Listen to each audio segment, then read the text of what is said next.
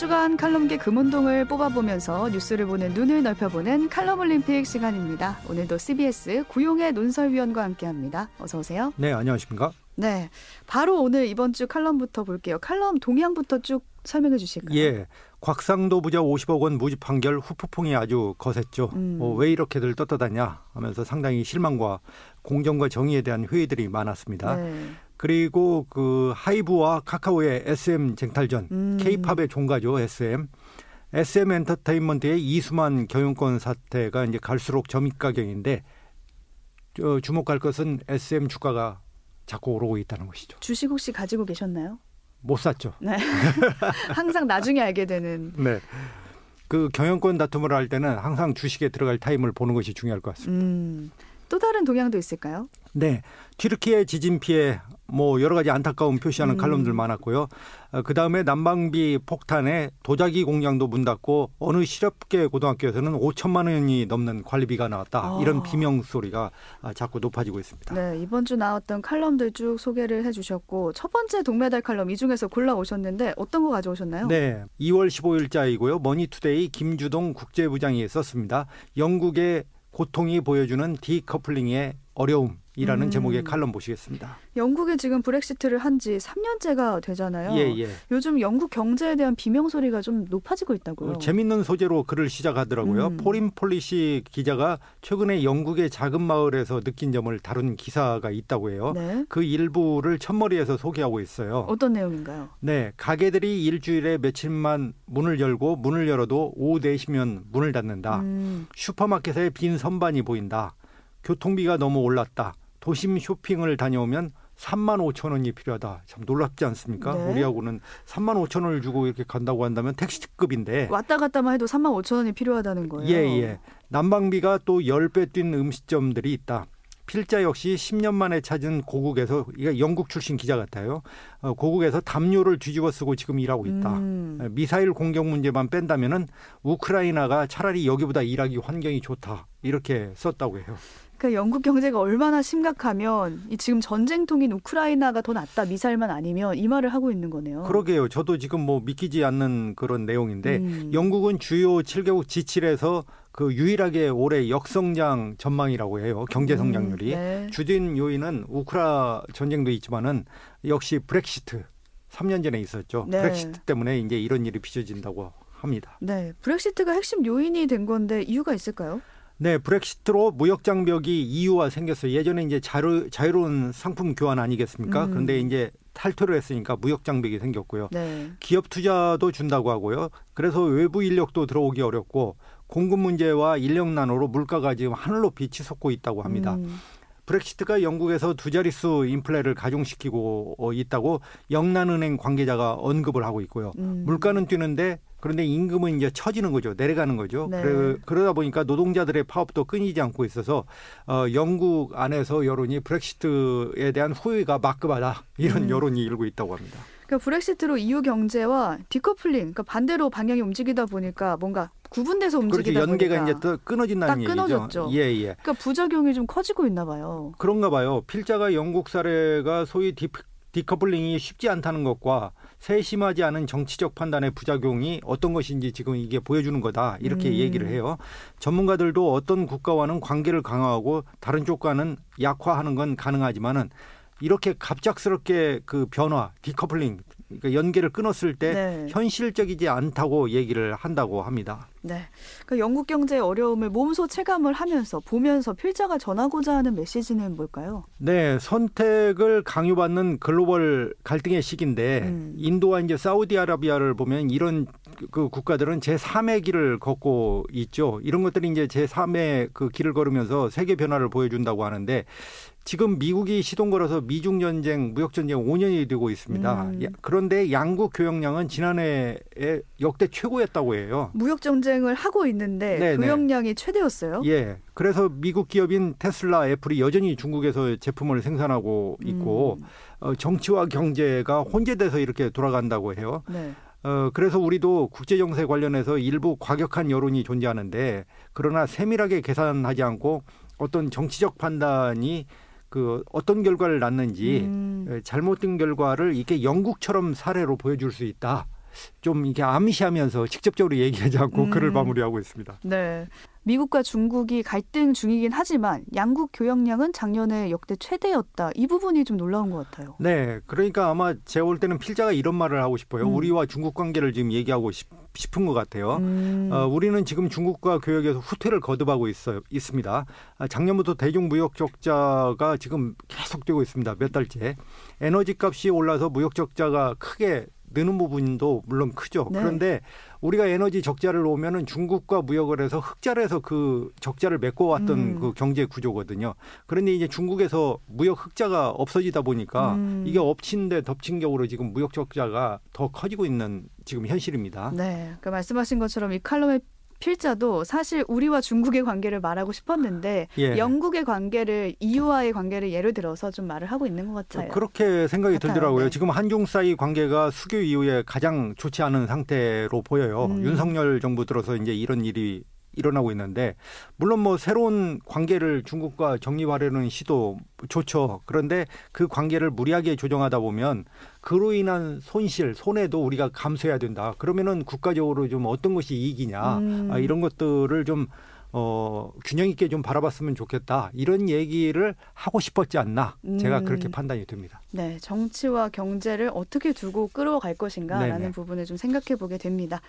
두 번째 은메달 칼럼으로 바로 가보겠습니다. 어떤 칼럼 골라오셨나요? 챗 GPT 인공지능 얘기 또 가져왔는데요. 또 가져오셨네요. 예, 네. 정말 지금 하루가 멀다고 매일 몇 개씩 칼럼이 쏟아지고 있습니다. 음. 아, 오늘은 무용과 춤에 대한 이야기여서 어, 좀, 좀 새롭게 돼서 네. 제가 가져왔는데 서울신문에 장인주 무용평론가가 썼어요. 챗 GPT와 춤이 만난다면 이런 오. 칼럼입니다. 각 직업별로 모든 영역에서 지금 인공지능의 침투랄까요? 챗 GPT와 관련되지 않은 부분이 없는 것 같은데 지금 춤 관련된 무용 평론가가 챗 GPT를 써보고 쓴 글인 것 같아요. 예, 예. 제가 웬만하면 이거 안 가져왔을 텐데 음. 또 무용과 춤이 연결돼 있다고 해서 궁금하네요. 예, 어떻게 연결돼 있는지 음. 저도 궁금해서 한번 나눠보려고 하는 건데요.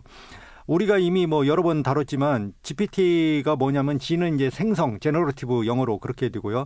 P는 pre-trained, 그러니까 사전 학습을 한다는 거고 T는 변환, transformer. 음. 어, 우리가 처음으로 이런 얘기를 해봅니다. 그러니까 지식이나 정보를 사전 학습해서 변환하고 생성한다는 거. 네. 이게 generative 한다는 건 막 발전기처럼 막 계속 돌아간다는 얘기잖아요. 그래서 상당히 발전적으로 이렇게 보이는데 그래서 그런지 아무리 어려운 질문을 해도 매끈한 문장으로 이제 논리를 펼쳐 답하는 놀라움을 계속해서 음. 이제 우리한테 주고 있는 것이죠. 대화형이다 보니까 그 전에 우리가 인터넷 포털 검색창에 뭔가 검색해서 뭔가를 찾아내고 이것과 이것과는 좀 다른 느낌이에요. 그렇죠. 판이하게 다르죠. 음. 어, 대화형으로 진행되다 보니까 궁금한 점을 계속 질문하지 않습니까? 음. 우리가 네이버에 검색하면 계속 질문할 수는 없잖아요. 그렇죠. 검색하고 뭐 찾아봐야죠. 그렇죠. 또. 계속 찾아보는 거죠. 음. 그래서 이게 대답하고 또 대답하니까 물론 중복되는 얘기들도 없지 않아 있어요. 어, 그런데 기존의 문학사라든지 문학사조, 그러니까 우리가 그 네이버에서 예를 들어서 실존주의 문학에 대해서 검색하는 것과 이챗 챗 GPT한테 그 검색하는 것은 차원이 달라요. 정말 음. 해보시면 어, 여기에서 나오는 그 설명이 손쉽고 아 그쵸. 쉽고 굉장히 해석하기도 쉽다는 생각을 하게 될 겁니다. 네, 대화하듯이 또 나오니까 읽기에도 쉽더라고요. 계속 물어볼 수 있거든요. 네. 이 부분이 이해 안 가면 또 물어볼 수 있기 음. 때문에. 예. 또 특히 여기서는 필자가 무용가다 보니까 아무래도 예, 예. 무용에 대한 질문을 물었을 것 같은데요. 네, 그렇죠. 채 GPT의 능력은 도대체 어디까지일까요? 사람이 만든 것과 구별할 수 없는 콘텐츠를 만드는 것이 궁극적인 목표라고 하는데 그래서 이 인공지능을 예술가로 고민하는 시대에 음. 과연 춤과 무용에는 어떤 식견을 보여줄지 이제 궁금했다고 해요 이 네. 저자가 그래서 어 우리가 이미 미술 이야기도 했으니까 음. 이제 춤에 대해서 무슨 얘기를 했는지 이제 들여다 보시죠. 네, 무용에 대해서 물었습니다. 어떤 답이 나왔나요? 네, 대답이 이랬답니다. 저는 오직 텍스트로 생성하는 AI입니다. 어, 물리적 몸이 없어서 춤 동작을 수행하거나 안무를 할 수가 없습니다. 음. 그러나 무용에 대해서 알고 싶으면 구체적으로 알고 싶은 것을 말씀하세요. 최선을 다해 도와드릴게요. 어. 라고 이렇게 알라딘의 진이처럼 나타나서 네. 얘기를 하더라고요. 친절하네요. 그러니까 문자라서 춤 동작은 못하지만 안무 이론은 물어보면 내 답할 수 있다는 거예요. 네네. 백조의 호수 같은 발레 작품에 대한 설명과 분석 역시 탁월하다고 해요. 음. 또 세계 5대 발레단 꼽거나 21세기 혁신적인 안무에 대한 토론이 가능했다고 합니다. 그런데 이제 반면에 한계도 분명했는데 네. 전에 이제 말씀을 드렸지만은 한국어 서비스는 고도화가 안 돼 있어요. 음, 아무래도 예, 그래서 영어로 이제 질문을 해야 그나마 답변이 풍부했고 무용에 관한 불확실한 정보도 상당히 있었다고 합니다. 네, 또 고르는 작업이 필요하고요. 네. 춤이 좀 궁금한데 춤에 대해서 뭐라고 하던가요? 네, 안무 그러니까 무용 창작을 못 한다고 소개를 했는데 과연 그럴까 해서 방탄소년단 노래 다이너마이트에 대해서 현대 무용 스타일에 맞게 새 안무를 만든다면 음. 너는 도대체 어떻게 동작을 할래? 라고 이렇게 물었다고 해요. 네.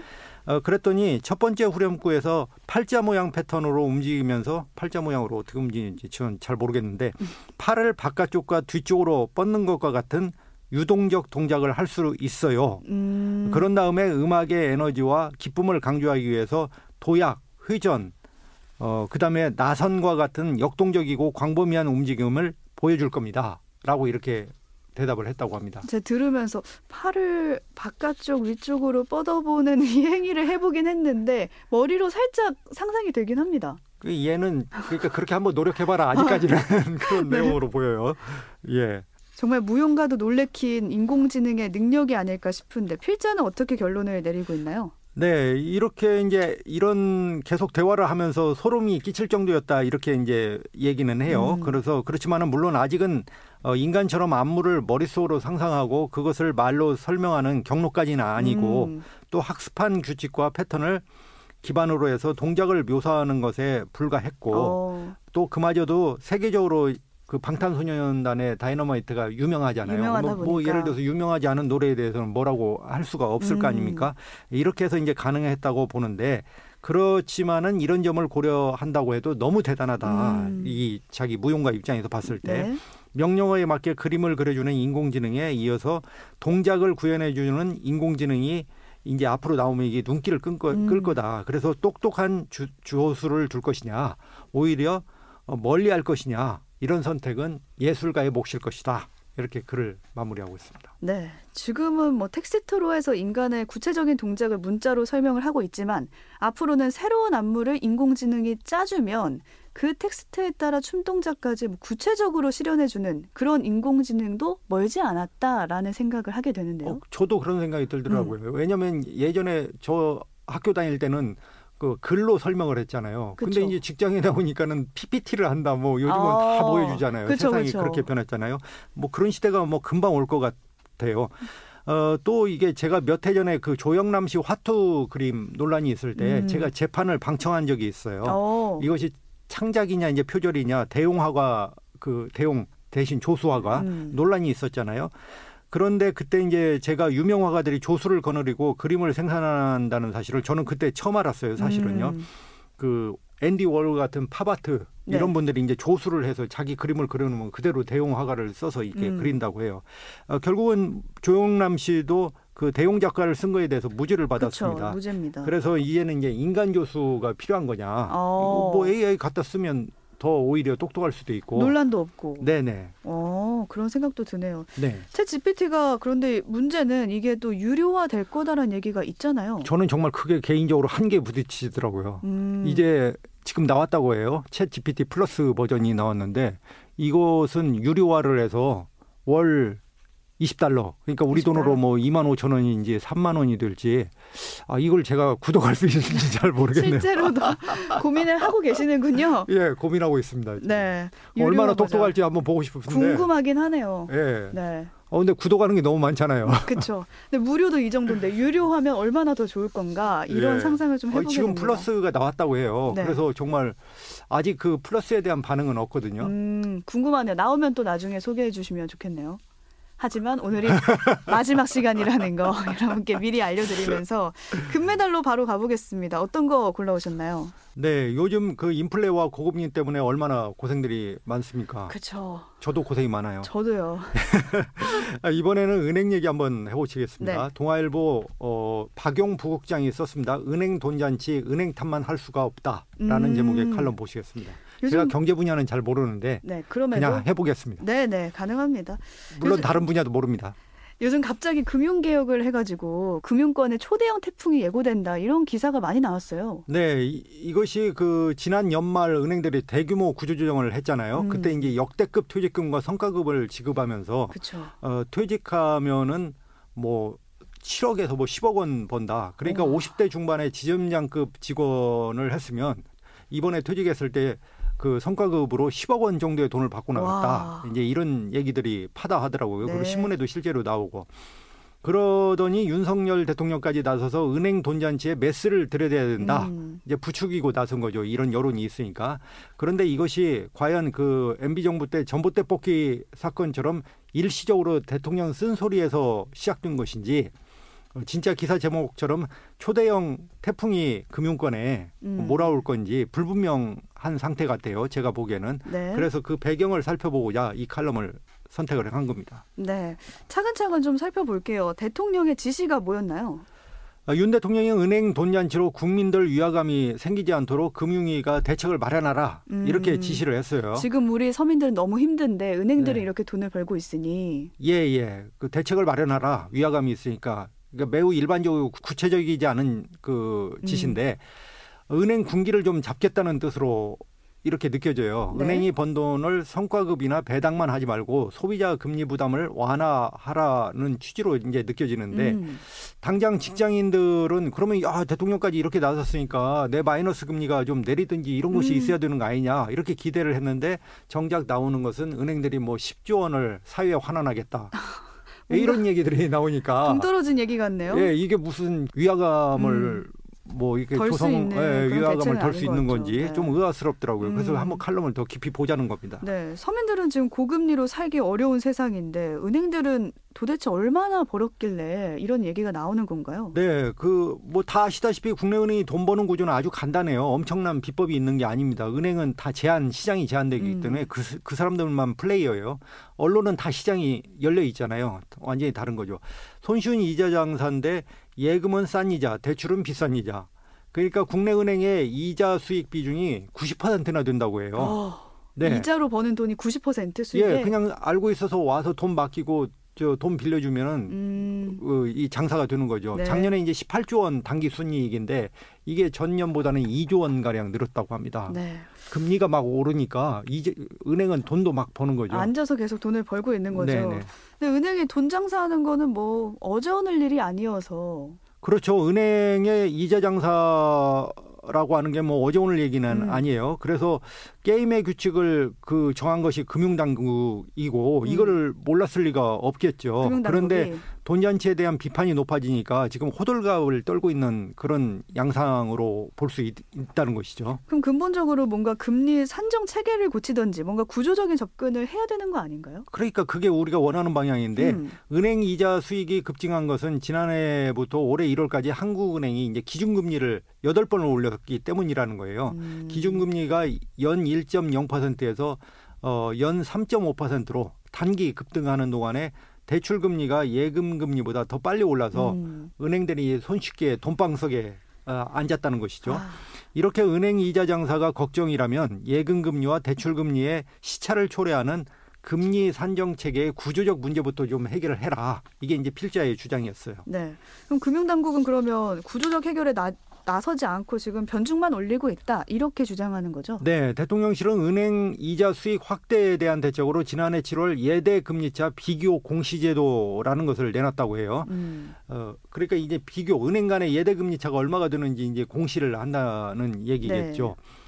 그런데 이 은행권 그 예대 금리 차가 어, 2022년 1월 1.80% 포인트에서 지난해 12월에 1.34% 포인트로 줄었다고 해요. 네, 그러니까 이게 정도? 예 비고 이 정부는 이제 이것이 성과가 있었다는 음. 얘기죠. 그런데 필자가 생각하기에는 이 비교 공시 제도라는 것이 효과가 분명치 않다고 이렇게 지적을 합니다. 왜요? 오히려 그 비교 공시 제도가 경쟁자 진입을 어, 경쟁자 진입이 제한된 시장에서는 합법적인 금리 담합 장치로 이렇게 역작동을 한다고 하는 어, 어느 기준 딱 정해놓고 거기서 움직이지 않는 거군요. 예, 예, 담합으로 된다고 음. 이제 그런 얘기가 있다고 해요. 그럼 해결책은 없는 건가요? 군기 잡기가 일시적이라는 것이죠. 은행의 돈잔치가 마뜩찮으면 금리 인상기에 큰 돈을 벌지 못하게 구조적으로 음. 시장 환경을 바꿔야 하는데 네. 그래야 이제 은행이 예금 금리를 더 높게 주고 대출 금리는 더 낮게 받아서 이자 수익이 자연스럽게 줄잖아요. 음, 음. 네, 그러면 은행 진입 장벽을 좀 낮춰야 하는 건데 어떻게 되고 있나요? 네, 지금 대통령 지시는 금융당국이 5대 시중은행의 과점 체제 그 독과점 체제에 대해 매스를 들이대는 방안을 어, 검토해봐라 이런 음. 지시였다고 이제 해석을 하는데 필자도 시장 진입 장벽을 낮춰서 기존 은행의 특권적 지위를 낮추라고 음. 주장을 합니다. 네. 어, 그런데 오히려 당국은 지난해 하반기에 네고랜드 사태가 있었어요. 그래서 회사채 시장이 엉망이 흔들렸죠. 됐었는데 네. 은행에 그 그러다 보니까 이제 기업들이 어려워지다 보니까 은행에 수신금리 자꾸 올리는 것을 경쟁 체제를 자제를 요구를 했어요. 그러다 보니까 이제 역주행 관치금융이 된 거죠. 오히려 음. 그때는 또 이렇게 그 개입을 해놓고 결과적으로 예금 이자는 뚝 떨어뜨리게 해놓고 소비자만 손해를 보게 해놓고 은행들은 덕분에 이자 장사만 하는 그런 구조를 만든 것이 바로 관치금융 아니냐. 그러니까 음. 너네 말이 너무 상반된다. 이렇게 지적을 하고 있습니다. 네, 결론으로 가보겠습니다. 정부가 스스로에 대해서는 이렇게 관대하고 시장에 엄격하면은 개혁에 대한 공감과 지지가 있겠냐. 그래서 지금 시장에서는 은행 다음 차례가 또 또 다른 규제 산업 통신사에 미칠 거다 이런 말이 나왔다고 해요. 음. 어, 그러면서 정부가 언제까지 시장 탓만 할 거냐 이렇게 마무리를 하고 있습니다. 아니나 다를까 지금 통신사들도 3월 한 달 무료 데이터 제공 이런 걸 내놓더라고요. 아니, 통신사가 큰 돈 벌어서 3월 데이터 무료로 제공하면 좋습니까 소비자들이? 이미 무료인 요금제를 사용하고 있지만. 네. 예, 예. 이것도 윤 대통령이 통신사에 대해서 지적을 했죠. 그러니까 이제 통신사 과점 피해가 크다고 하니까 그 통신사들이 3월 달에는 모바일 데이터를 무료로 추가로 주겠다 이렇게 나왔는데 대통령이 한마디 하고 금방 죽을 듯이 또 통신사는 사유에 환원하겠다 통신 데이터 한 달간 무료로 주겠다 음. 이런 식으로 반복되는 예전에 우리가 많이 보는 네. 그런 포퓰리즘. 그렇죠. 그때만 일시적이죠. 뭐. 예, 예. 그런 거 아니겠습니까? 음. 그래서 은행들의 이자 장사가 솔직히 어제 오늘 일이 아니잖아요. 그 기재부 관료들이 은행에 퇴직한 다음에 가는 데가 어딥니까? 은행이거든요. 은행장으로 음. 가거나 GG의사 은행장으로 이렇게 가는데 이런 분들이 뭐 이런 구조로 모르겠습니까? 너무나 잘 알죠. 예, 예. 그냥 소비자만 맨날 봉으로 당하는 구조인데 예금 금리로 앉아서 쉽게 돈 장사하면은 대출 금리나 마이너스 대출 금리를 내려야죠. 지금 마이너스 대출 금리가 거의 아마 어 3%였던 사람은 6, 7% 정도 음. 이렇게 올랐을 거예요. 네. 그래서 일시적 그 미봉책으로 눈 가리지 말고 소비자에게 실질적으로 이익이 되는 그런 대책이 나왔으면 좋겠습니다. 네, 그렇게 바라면서 오늘 여기까지 듣겠습니다. 이번 주 놓치면 아쉬운 칼럼들 위원님의 해설을 곁들여서 함께 나눠봤고요. 구용의 위원님과는 오늘이 마지막 시간이었어요. 소감 한번 말씀해 주시죠. 감사하고 많이 배웠습니다. 저도 많이 배웠습니다. 그동안 고생 많으셨고요. 오늘 끝곡으로 추천해 주신 곡 한번 들어볼까요? 네네 고맙습니다. 네 구 위원님의 새로운 출발을 응원하면서 어떤 날에 출발 함께 듣고요. 토요일 굿모닝 뉴스는 여기까지입니다. 저는 월요일 6시 5분에 다시 찾아올게요. 고맙습니다.